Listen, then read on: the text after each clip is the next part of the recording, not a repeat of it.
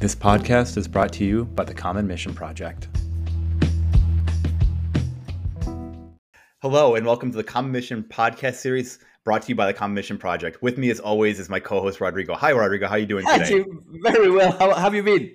I'm good. Uh, all things considered, uh, there's a we're getting that spring weather rolling through. So if you're hearing any wind noises or anything in the recording, I'm sorry. Doing my best here, but uh, that is that time of the year. Yeah, I have my dog around here somewhere. So same thing. If you if you hear him barking, uh, that's that's the reason. He doesn't want to go out when the weather is nice.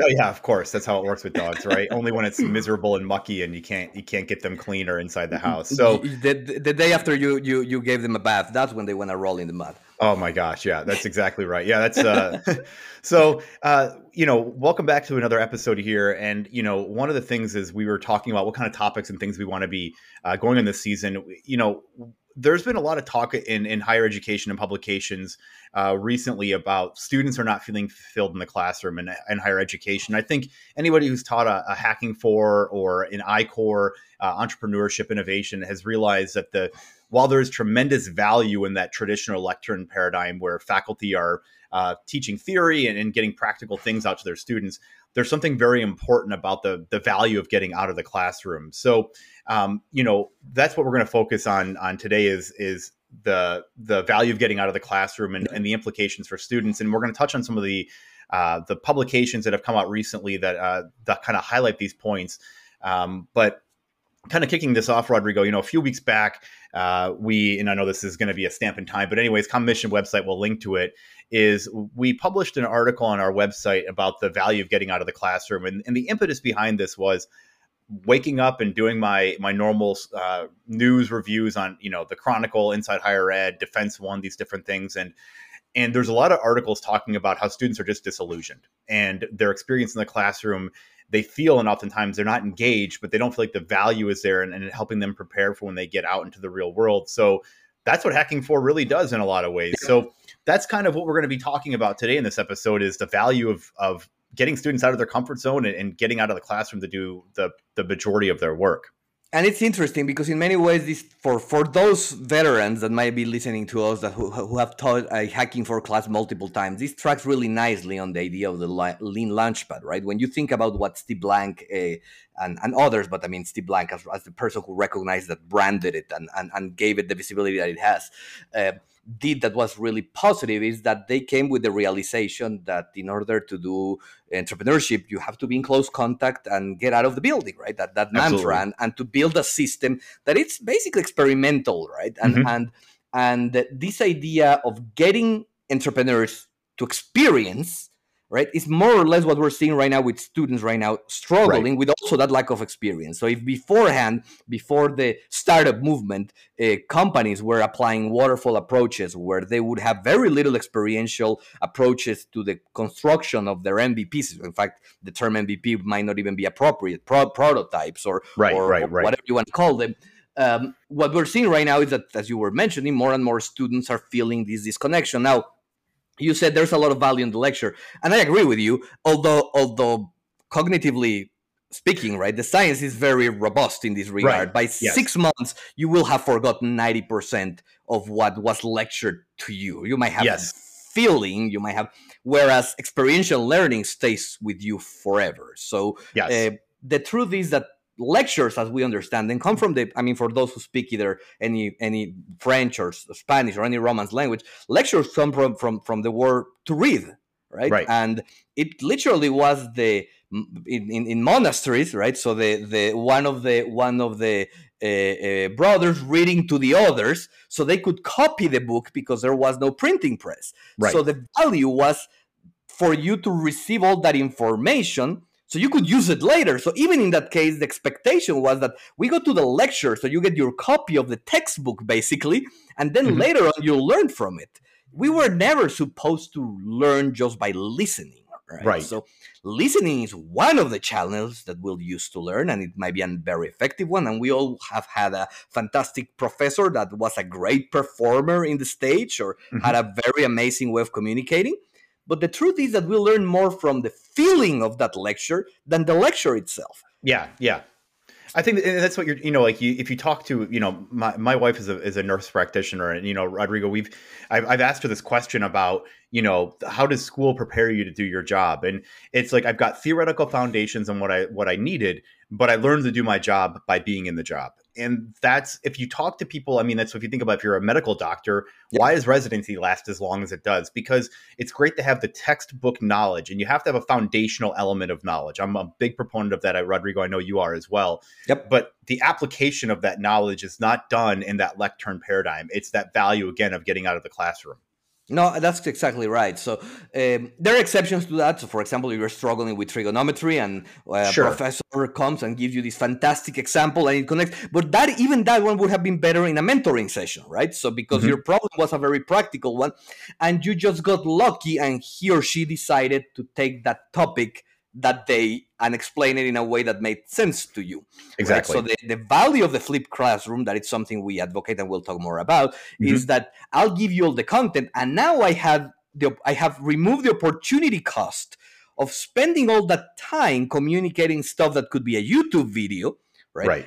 And now I can ask you, okay, where are you struggling? And I can go student by student and we can learn from each other, right? So this is the beauty of the case model that, that right. Harvard, I don't want to say pioneer, but popularized. Right. Uh, and for, for, for business schools.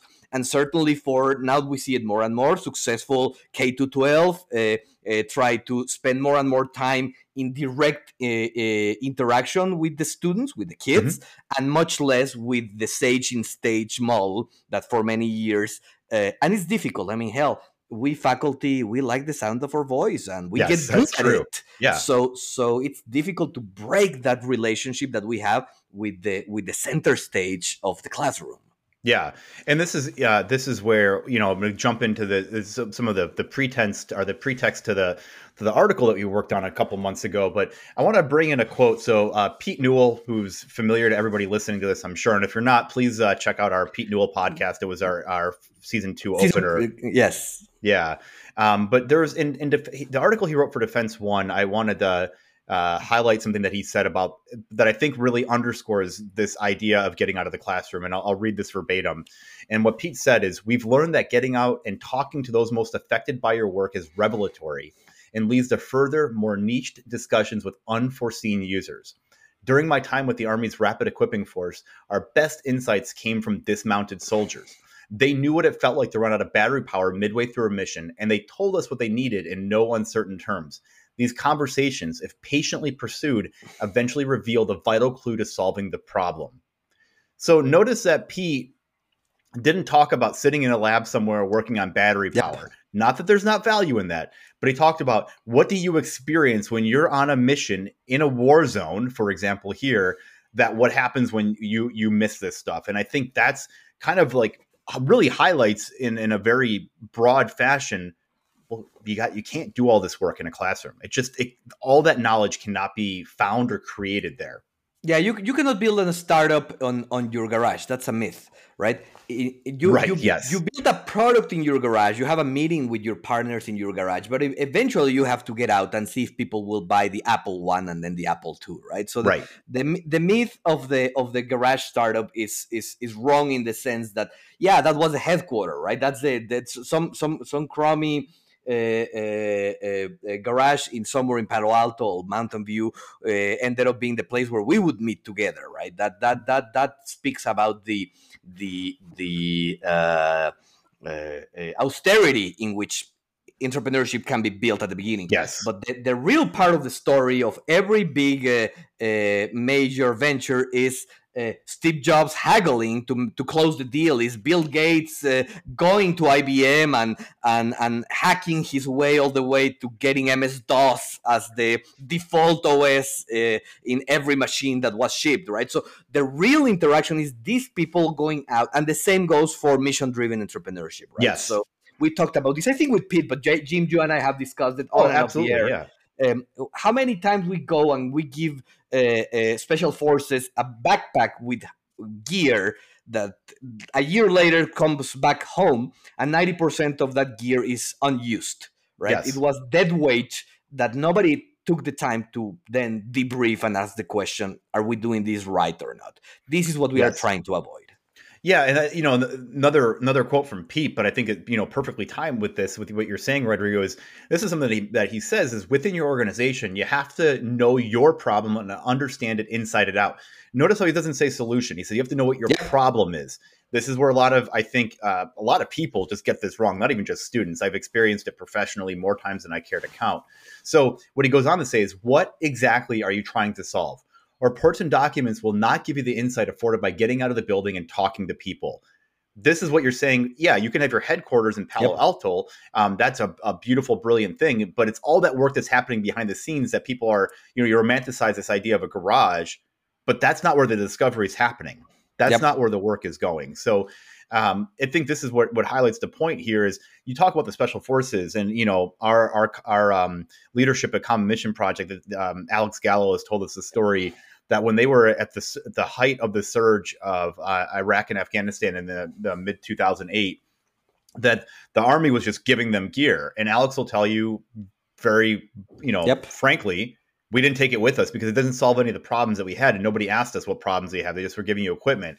And as a former infantry guy, you want to add 10 pounds to my ruck, we're going to have a problem exactly. unless you can demonstrate the value because until you've rucked 20, 30, 40 miles with 100 pounds and carrying a, you know, a machine gun or whatever on you, five pounds it can do or die. And oh, if yeah. you don't understand why you're adding it, these these are the kind of things that you can get out of the classroom ask the question.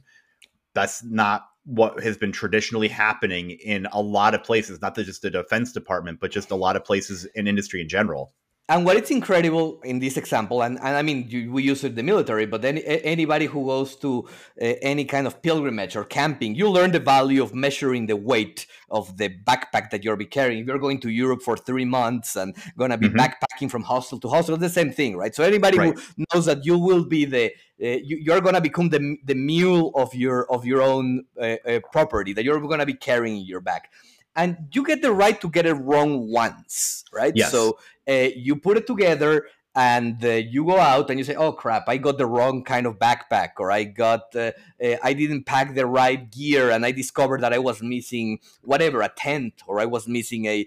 Uh, so you get it wrong once, that's fine, but you learn from your experience. So seasoned yes. hikers learn, and and organizations need to do the same right yes. so what is impressive is that we keep we keep getting it wrong right that the military can keep giving the wrong gear to people even though by by uh, iteration 4 right that of thousands of infantry uh, you should have so a lot of this has to do with the lack of mechanisms to get out of the building to communicate yes. to get that feedback from the bottom up uh, and to have systems that are built into the build, measure, learn dynamic. Hacking mm-hmm. for defense, some problems are damn simple, right? And yes. when you see the final result, you say, really? Did we need to run a project for this? But nobody had taken the effort to yes. go and ask the customers, the beneficiaries, what mm-hmm. do they want?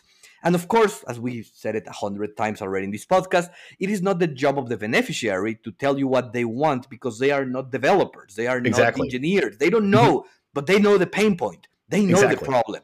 So if you yep. show them three solutions, if you A/B test it, if you show them one MVP and then another, they will be the fantastic tool that you need to co-create in the private sector. Then you'll have product market fit, and you'll get filthy rich, right? In mission-driven, you'll solve people's lives. You'll make their lives better. You'll save uh, infantrymen uh, lives, uh, mm-hmm. quite literally sometimes, by yes. getting out of the building asking them and understanding their problem. Then it's your job as the entrepreneur to provide solutions they can then tell you if they work or not, also in real world settings.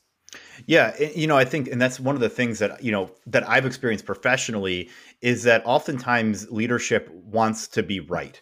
They don't want to do the right thing. So that's one thing I'll Correct. highlight here is those are two different things. The second thing I'll say is that oftentimes the way that things have been pitched to me is not only do I know the problem, but I know the solution. And the unwillingness to take a step back and say, "Hey, I don't know," which I think in the hacking for environment we've gotten very good at, right? Because I don't, I'm not a subject matter expert. Correct. Ninety nine percent of the problems, but right, yeah. I mean, it's like I know the process well, but the idea that when and this is where I've heard it, and then I've seen it fail time and time again is here's the problem, here's the solution, and when you say, well, well, what are we trying to solve for?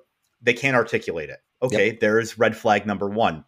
red flag number two is obviously that here's the solution to this problem that you have that's ill defined well anybody who's taught this class or who's gone through it as a student will know that the problem you start with is not the one you end up solving for and it's not just an academic exercise that's real life yep. right what are we really trying to solve for and this is where a lot of people get it wrong in my experience is that they they want to be right and not do the right thing good leaders good student teams good faculty good you know whatever they need to know i don't know everything.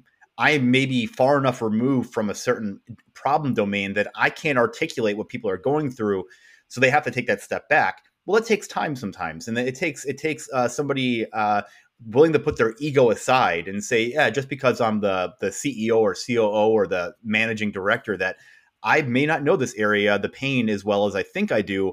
I know the output of some of that pain so we need to kind of go do some discovery work here. Uh, this is where organizations get it wrong and this is where a lot of entrepreneurs get it wrong. I've got this great idea. Well have you validated it? Have you gone through and done the discovery process? And then there's crickets. No, you're you're completely right, Jim. I, I would say that one of the one of the biggest issues that we frequently encounter is that there is a certain hubris that comes from from uh, waterfall planning, which is mm-hmm. frequently the way we do planning in government, and the, is the one that you describe. We think we know what the customer wants before we get out of it, and we see that in the shape of uh, in the shape of the requirements that go, for example, for a program that gets established in a in a conference room somewhere very far from where the final beneficiary will uh, will experience the result of the project and once those are set in stone frequently at, at, the beginning of the planning process it's very difficult to get out of it uh, yeah. so getting out of the building starts by creating learning institutional learning mechanisms and for all the virtues that planning has brought to many organizations uh, one problem of poorly performed strategic planning is the building of inflexibility that doesn't allow us to then go out. One of the things that Hacking 4 tries to fix, and I think it does a great job doing it, is uh, taking us away from this tradition of setting requirements before we we we understand the problem. Yeah, and that and that's exactly the, the the point. I think that's a really poignant point. Excuse me, is that we waterfall has its value right we know there's certain projects that work really well with it you're building a ship whatever like you've got to have requirements there but we've kind of already propositioned we know what we're building but in this environment so often and I, I would say the majority of environments we don't really know what it is we're trying to solve for.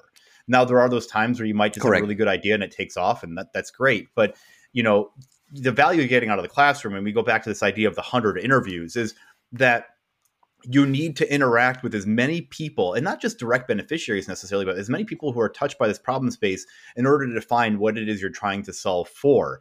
And this is where you know that getting out of the classroom is going to do is going to do that for the student teams is going to do that for for entrepreneurs for innovators is well let's go and test this stuff you know that's the big thing is that we don't know if it's going to work or not. We don't really know what the problem is, but let's start with an MVP. Correct. We're going to validate, invalidate it, and go along this way. We're going to build, measure, and learn to, to what you had said previously. So, you know, there has to be really deep discovery around a problem domain before you can even be moving into like this is the direction we have to go. Now, piece of information will tie, you know, feed into that, right? They're going to we need to go this direction or that direction, but that first 30 40 interviews is just kind of a setting the foundation for what it may end up being eh, your problem domain and we don't know at that point it's not uncommon to have 60 70 interviews and then have a pivot because like oh there's a crucial piece of information here that we were not able to find and that the, the government customer was never going to find by virtue of the fact that they couldn't do what we're doing right here.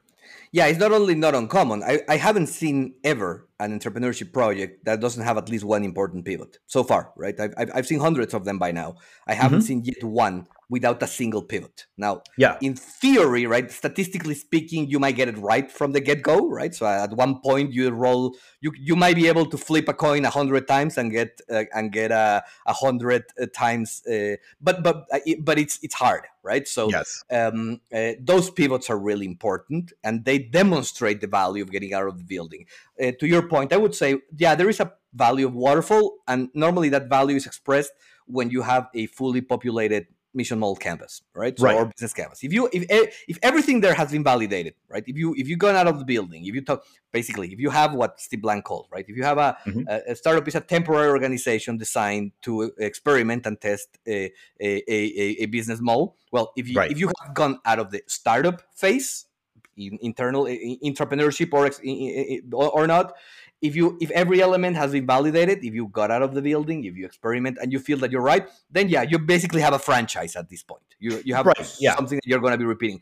And even in that case, a business model that is solid today might not be solid tomorrow Exactly. because the environment changes. So even for big corporations, you don't want to be the Kodak, right? Again, we used it frequently. You are in Rochester, Jim. Yes, yeah, yeah, yeah. Eh, eh, So you everything is fantastic until it's not. So even big organizations need to leave space from from time to time, even in the most well tested uh, mission model canvas or business model that you might have. You still want to allow yourself from time to time to do go back to basics and experiment and ask the question. Let me revalidate what I have because the environment has changed. We we had a great episode on Chat GPT, right? So yes, yeah, yeah. uh, the, the the world is shifting under our feet and we don't know what it's going to look like uh, italy is banning it other companies are being built today if you go to the bay area i live nearby uh, silicon valley uh, every freaking person in the coffee shop is building an ai startup right now right it, it was crypto two years ago right now it's not crypto Right, clearly not anymore. Right, yeah.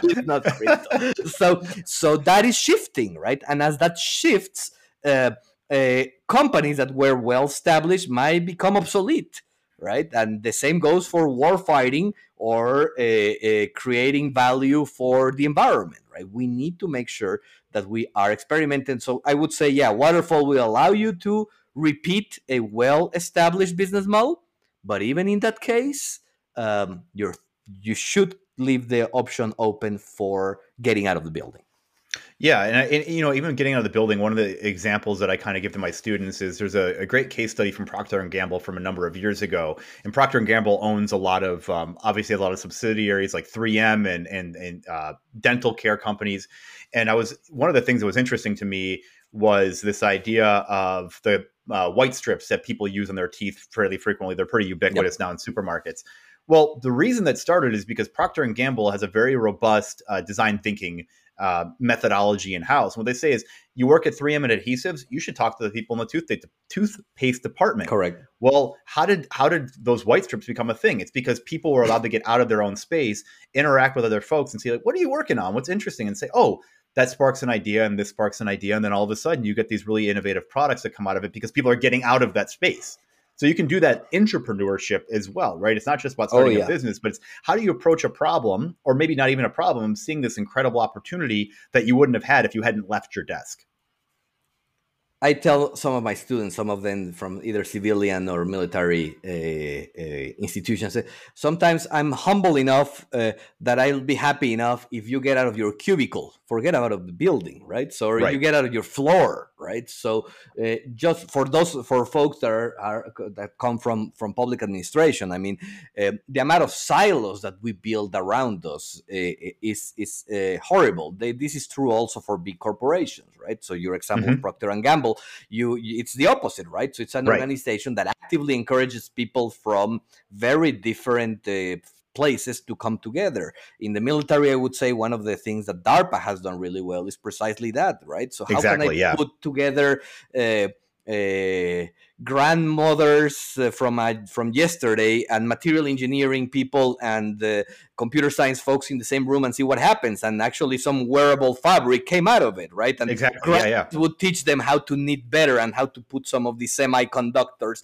that are uh, uh, put together in the shape of, of a filament in a different way right so Exactly. where where where, where innovation happens when worlds collide right? When you rub things uh, uh, you rub two sticks together and you see the sparkles right? And and the, that will not happen inside of your uh, little shell right? No, no, and you know, I think the other part about it too is, and this is something that I think is just fundamentally as human beings, especially as Americans. I remember there was a study a few years ago I saw that uh, Americans are typically uncomfortable with anything more than three seconds of silence. So, as a faculty member, what I would what I would uh, what I do in class, and I, would encourage you to try as a little social experiment, is ask a question. And I find this works more with undergrads. Is there'll be silence, and then you just wait. And seeing the uh, the un- the people being uncomfortable with what that I'm teaching them is this idea of empathetic learning.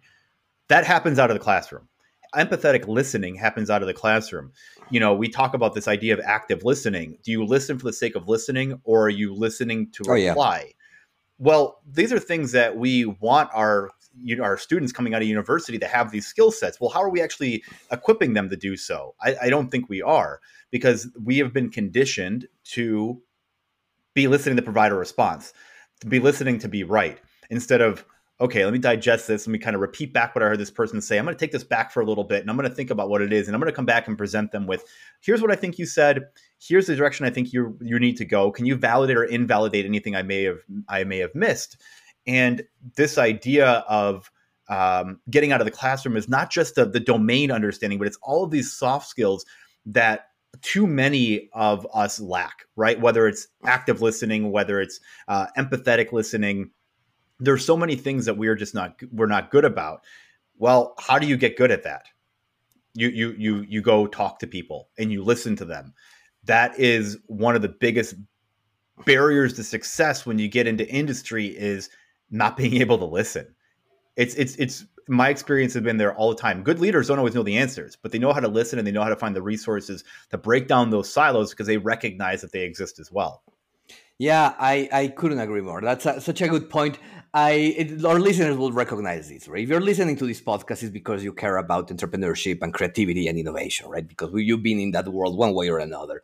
And if that's the case, you with your friends have said at one point, wouldn't be cool if there would be product X, right? Normally it comes mm-hmm. from a need, right? The, the, entrepreneur is the person that sees in the problems of today the markets of tomorrow, right? So we, we see a problem and, and we don't whine about it. We start dreaming about how you would fix it, right? And it's almost this bias to action that starts mm-hmm. to build as you as you progress. But it's funny how you start saying, well, product X, it could do this and that.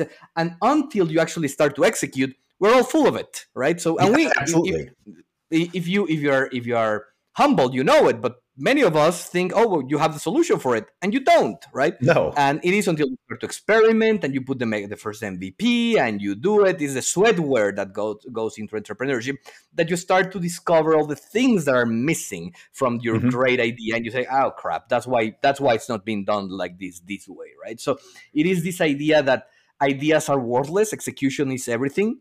Uh, that makes valid the idea of getting out of the building, right? Because you will not get it right until you are confronted with the realities of the market, of the engineering challenge, of the laws of physics, material engineering, everything, right? All together, morality, uh, ethics, right? All of these elements that will not become evident until uh, uh, you enter close contact with the beneficiaries and the people adjacent to them. Yeah, you know, and this is something that I, you know, I'm I'm I'm teaching a, a wicked problems course this semester, and one of the things that's been interesting about that is, and this is all undergraduate students, which I'm not typically teaching. I usually have a good mix, uh, predominantly graduate students. That's been an interesting experience for me, nonetheless. But the idea of Right. Yeah. So it's like let's getting out of the classroom and the, getting the students to go and actually talk to people. So one of the ones um, that that the student team has been working on is is uh, mo- is transportation for individuals that have mobility uh, uh, difficulties or disabilities. And you know, we're, we're, they're talking about things on campus and everything else they're working on. And I said, well, you know, just down the street from campus, there are these there's this incredible center, and Mary Cariola Center. So um, anybody that's interested about, but they're it's an incredible organization that is working with severely disabled students and working in an environment here in Rochester where there's a lot of a lot of underfunding, just like there is in a lot of other places for students with these type of mobility or uh, cognitive um, disabilities. Well, the students can go and actually go and experience what is it like trying to get these students off oh, the yeah. bus. What is it like to not have the buses, uh, the, the, the personally owned vehicles to help with them? You can't replicate that unless you actually go and see it. And then that builds an understanding of saying, my problem that I thought was in this little area, my little bubble, say, of campus, is actually something that's very acutely felt across the spectrum. Oh, and by the way, it's not just mobility challenge. Maybe it's somebody who's got sight uh, disabilities or has a is hearing impaired, whatever. You start to find all of these areas that you hadn't considered as being part of your domain, and saying, "Oh, well, the problem is actually not what I thought it was. The problem really has to do with X. I can't teach that. You can't teach that. I think we're pretty good faculty members, but I can't teach students to feel that until they can actually experience it. And that's why getting out of the classrooms, those 100 touch points, there's so many good reasons for doing that beyond just the the parameters of getting a good grade in the class, right? Anybody who has been a caregiver with, uh, uh with of somebody with mobility issues, be that because or, or yourself, right? Be that because right. you broke your leg or because your rel- elder relative suddenly lost some mobility uh, that he or she used to have before. Uh, so I'm, I'm, I'm saying specifically of you suddenly became a caregiver, right? Not not, yes. not somebody who has the habit. Suddenly, you will notice the lack of every ramp, right? You will notice all, all things that were obscure to you, and it's mm-hmm. unfair because in, in in a perfect world, uh, humans would have that empathy for others without being touched directly for to them but the right. it, but the reality is that the moment you experience it suddenly the world changes for you and and, and mm-hmm. that's a good example right so you yeah. you become acutely aware of the importance of accommodations and uh, mobility friendly architecture and all this important stuff that we fortunately as a society have more and more recognized as as, as relevant and important. But right. you, you you become an advocate of it the moment you or somebody you care about is now close because then you are experiencing it. Now it's you who has to deal with the problem with the wheel. It's not anymore than abstraction. Um, right. this goes the same for planning right? Yes. so yes. a planner that never had to experience the problem themselves uh, will be very distant even though you might have intellectually an understanding that people need ramps for wheelchairs it is until you come to a freaking sidewalk and there's no ramp that you say, why? Right? The same exactly. goes for the decision maker. You might know that this problem is important, that your operator is struggling with X, Y, and Z, but if you experience it for a weekend, right? Or it, it, it you'll know what the problem is if you sit next to him or her right? So henry mintzberg one of the uh, uh, most famous and most recognized uh, authors right now on management and strategic planning he says well the only thing that i did that was revolutionary is that i sat with managers and i saw what they would do throughout the day right? This is not at all any kind of earth-shattering idea but nobody had done it before right? Yeah. We don't want our students to be in that situation. Exactly. And you know, so it's kind of a segue into the the the, the next one here is kind of this idea that um, I, there was an article from Inside Higher Ed, uh, author jo- uh, Johanna Alonso, and she she said something here that I think is important for all of us. Um, students cited one clear way professors could make them more interested in the material is by relating it more closely to their future careers. One fourth of students surveyed suggested that lessons with real world applications, including those grounded in experiential learning, would improve their engagement. Is that not getting out of the classroom? Is that not being able to have those experiences and those touch points that you cannot replicate with a discussion in the classroom? That's what's going on here. So, you know, whether it's a student finding their what they want to be doing and where they want to be going, that's great. But it's an idea of building this idea, again, going back to this idea of ramps you shouldn't have to necessarily not have access to one to realize that this is a gap. And that you it's when it's too late almost right? Because if there's no ramp there it's not like well i'll wait for five minutes until the ramp machine comes and puts it down for me. It's like, well i can't get here right? I physically can't get yep. into this location. And you know people who have been in wheelchairs i listen to npr a lot and this is something that they will go and just like we can't even get in a restaurant. So they're they're sitting at a on the sidewalk and it's like well as a society, are these not things that we know is a is an issue? Until you experience it, this is one of the ways that H4 really helps out in changing mindsets is that we shouldn't have to wait until that moment comes to try to fix it when we can recognize that it's all there. Yep. No, now, I compl- I completely agree. And what I would say is, uh, uh, about this is that one of the advantages, by the way, is that we learn, right? So this is the, right. the build, build, measure, learn, right?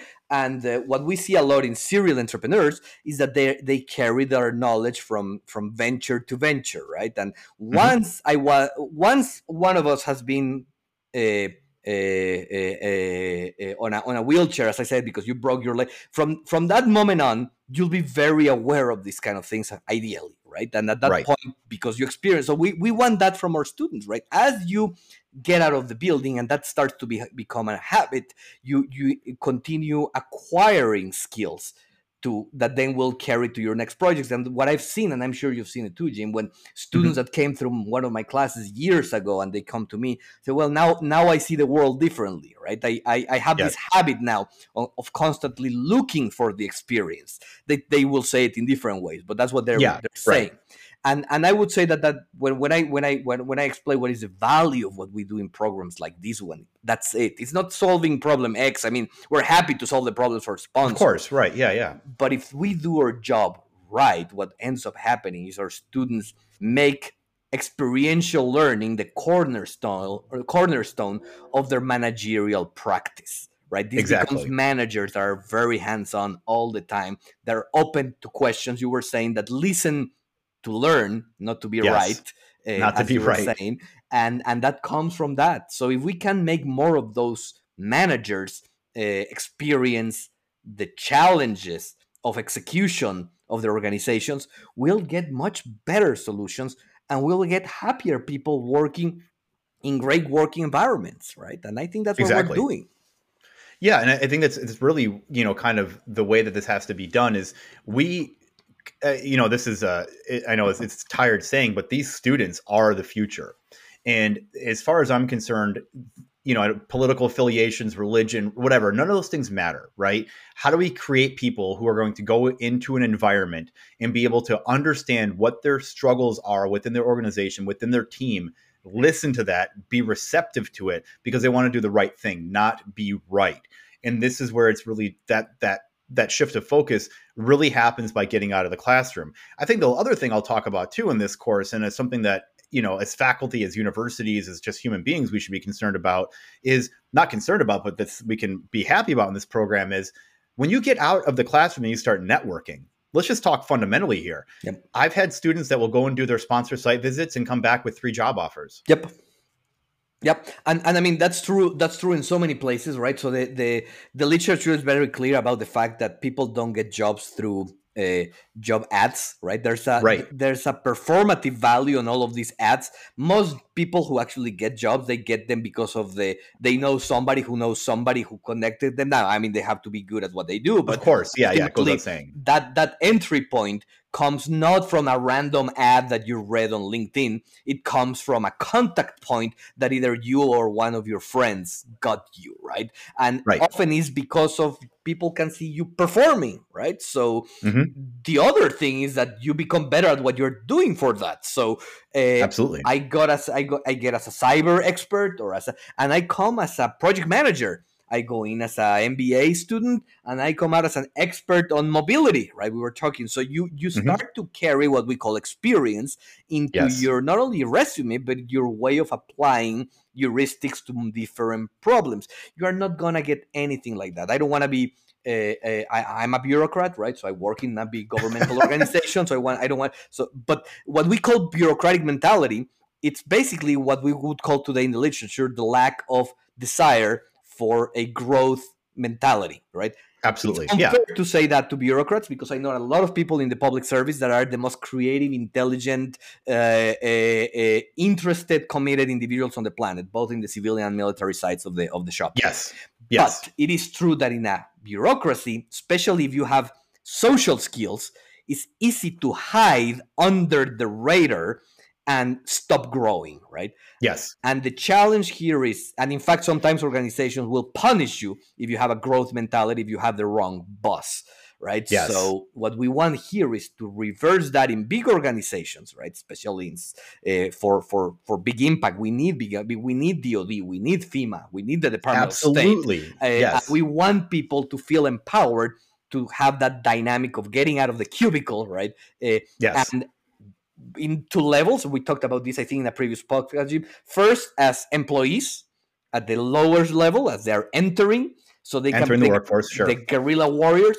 But then, when they grow, we want them to be bosses that they will empower their people to go out of the building. So it's it cuts exactly. both ways, right? Yeah, and and this kind of you know the kind of you know thinking about the H four uh, thing here is that I've had sponsors come back and say I learned so much about the about this problem area that I just was completely unaware of, and it's not because they're tr- not trying to do their job well. That's not been my experience ninety nine percent of the time. Uh, there's always the outliers, but it's this idea of that the environment and the landscape, as you mentioned earlier, is rapidly changing. Right, a year ago, if we were recording this podcast, uh, you know, when we did our, our disruptive technology, we wouldn't have been talking about an AI chatbot.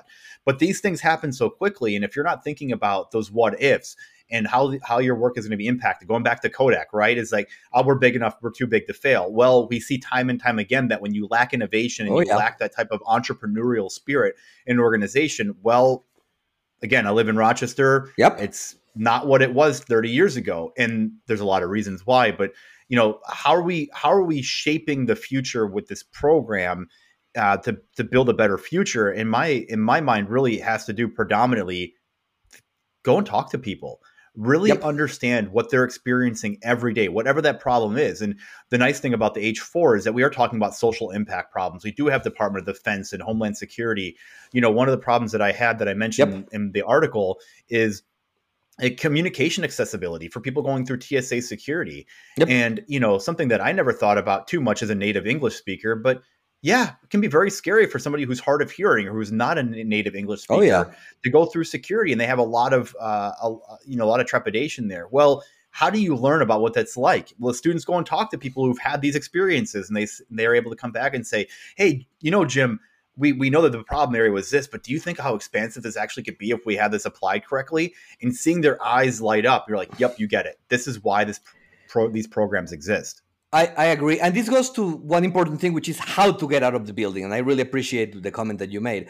I, I it made me think of of of an example that is very similar to the one you gave that I had with one student where where uh, uh, she was working with victims of uh, uh sexual abuse uh, that were from from from different nationalities that didn't speak good English. So the question was, how do you run an effective an effective uh, investigation, right? In in this case, so how do you get out of the building? There is important because you are dealing with a very vulnerable population. We couldn't go and just absolutely.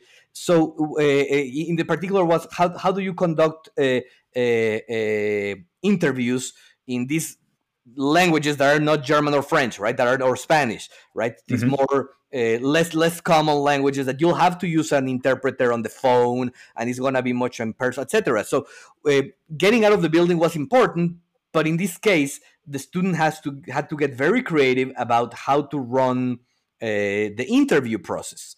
Uh, and what she did that I thought was brilliant is that she contacted not the victims themselves because it would have been very difficult to have those interviews with them, but mm-hmm. the uh, organizations that advocate for them, right? So, so all of the NGOs that work with that have the the language experience. In fact, they have many people who speak the same language. Uh, mm-hmm. and know the problem as well as the victims because they've been working with them for 10 15 years right so exactly uh, yeah uh, the design of the experience out of the building is as important as getting off the building, right? It's not just absolutely, yeah, it's not just getting out of the building. Is how, and then things that we have already spoken about in this podcast is the sequence, right? Yes. What do I need to learn? What is this, this the, the stepping stones of validated learning that I need from my canvas, and what are the best ways of learning? And we we talk about interviews, right? I I, I frequently mention now the term contact point instead of contact interview, points, yeah, but whatever right. you want to call them, right? So um, uh, how can I experience an interaction with a hundred beneficiaries that is not necessarily me being Le- Levi Strauss asking them questions, right? It might right. be presenting them on MVP, seeing them in the real world, etc. Uh, so the design of how to get out of the building is a skill set that I think is really important. Uh, I think that in the past we have already recommended testing business ideas from Strategyzer. Oh, yeah, yeah. Uh, yep. So Alex th- this, books. Exactly. So it's one of those new resources. There are others that are available uh, to say, okay, how can I get good at this? Hundred is nothing, right? A hundred points of oh, contact. A drop in the bucket for the amount of learning that I need to do to get this right. And yeah. Uh, yeah, so designing a good experience, it's a challenge, it's fun, and this is one of the places where faculty can be the most useful right? Uh, yes. Because we guide our students to say, okay, a good way to test this, that it's not going to the victims of rape, might be, and then you kind of find your your way to test your core idea to validate your knowledge without necessarily having to uh, uh, uh, interview people when they are going through the worst moment in their life. Yeah, exactly. And I think that this is this goes back again to that idea. And if you use something as traumatic as what you mentioned, is you come at it from a point of empathy immediately. You Correct. have to, right? Um, there's a great example on uh, Steve Blank's website about um, this uh, good and bad ways of conducting discovery interviews and about uh, diabetes. Yep. And having the, the, the prick your fingers for for blood work. Um, it's one thing to say I built you something that you need, which how do you know what I need? Versus I've been doing this to myself to kind of check it out and I'm understanding all these things that you're experiencing. And I'm like, I have so much more empathy for how difficult day to day can be for you because I've been doing this. You don't get that from reading a book. You don't get Correct. that from listening to a f- professor lecture. You get that from sitting in somebody else's seat, being in their shoes. So that is why getting out of the classroom, for all the reasons we've discussed over this past this episode, have to be highlighted. And, and again, even more than what we've probably even recognized at this point. But looking at the literature, looking at what's going on in higher education, looking at what's going on in industry, again, become empathetic listeners. Get out there and interact with as many people as you can to define what the problem is. And then, then you can get to what a minimum viable product, a solution could look like. But that only happens through validating the problem space very robustly early on. I, I would challenge the people who are listening to us to think about the most entrepreneurial people you individ- you, you, you know the, the, the, individuals that you admire in their entrepreneurship. I, am not talking about the Steve Jobs. Now people you know, yeah. right? Close, yeah. close to you. I can bet that they're interesting people, right? Oh, 100%. They play an instrument, they skydive, they knit, they these are people who cannot stay put that they need to experience stuff right? That they mm-hmm. have been uh, maybe they maybe they lack commitment, and there's literature in that regard. Maybe they, they didn't have the the time to become professional tennis players because then they got curious with other sport and they went right. and started. So these are what we call the Renaissance uh, person, right? The cliche of the individual yes. that knows everything. It's not that you know everything. Actually, sometimes entrepreneurs tend to be uh, shallow in their le- in their in their level of knowledge. What they're really good at is creating the teams that supplement with depth where they're shallow about, right? And this is the, yes. the, the but what's happening is that successful entrepreneurship requires kind of this butterfly behavior where you're going from flower to flower, learning about stuff. When you have that hunger, and Hacking For tries to build a system for it, right? Mm-hmm. People do it innately when they're when they are when they are entrepreneurs, but what we're trying to teach our students is to do that in a systematic way and develop this kind of curiosity from you were saying prickling your finger, right? From feeling stuff on your own skin, right? From yeah. touching and and and, and man, it's it once you start doing it, it becomes almost a pedantic habit. So when somebody tells you about some, well, how do you know, right? Right. How, do you know? Right. So and then you get curious about it. So I think that that's that's for me. If I could say, what is the one thing that you enjoy about this kind of experiential teaching about getting out of the classroom is that once you do it, uh, uh, it's really hard to reverse this desire from knowing directly from the source what what what the problems are. Yeah, and I think that's a great way to close it out. And I love what you just said there, Rodrigo. So I think the last thought I'm going to have here is be the butterfly in, in the uh, in the meadow, yep. right? That's a great visualization about how you can get out of there and th- try a thousand flowers, right? And that's the way we have to, that, that's the value of getting out of the classroom and I guess the butterfly getting out of the cocoon or the chrysalis, whatever it may be. So um, we'll, we'll close out this episode on, I think on that really beautiful visual, as you're saying it, Rodrigo, I just, it's like, I think that's a great way of being able to spring, shut this down. Spring so, is here. So we're all in that spring mindset. is here. Yes, exactly. So, Rodrigo, always a pleasure uh, to speak with you. This, I hope this has uh, been a fun episode to listen to, and we'll see you on the next one. Thank you. Jim, thank you so much.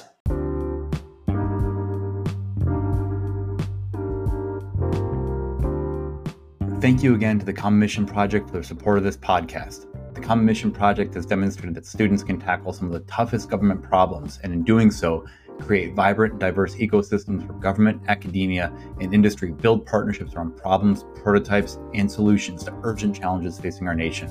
To find out more about the Common Mission Project, please visit commonmission.us, which is linked in the description of this episode, as well as finding out options on how you can get more involved with our wonderful nonprofit organization, including opportunities to donate. Thank you for joining us. We'll see you on the next one.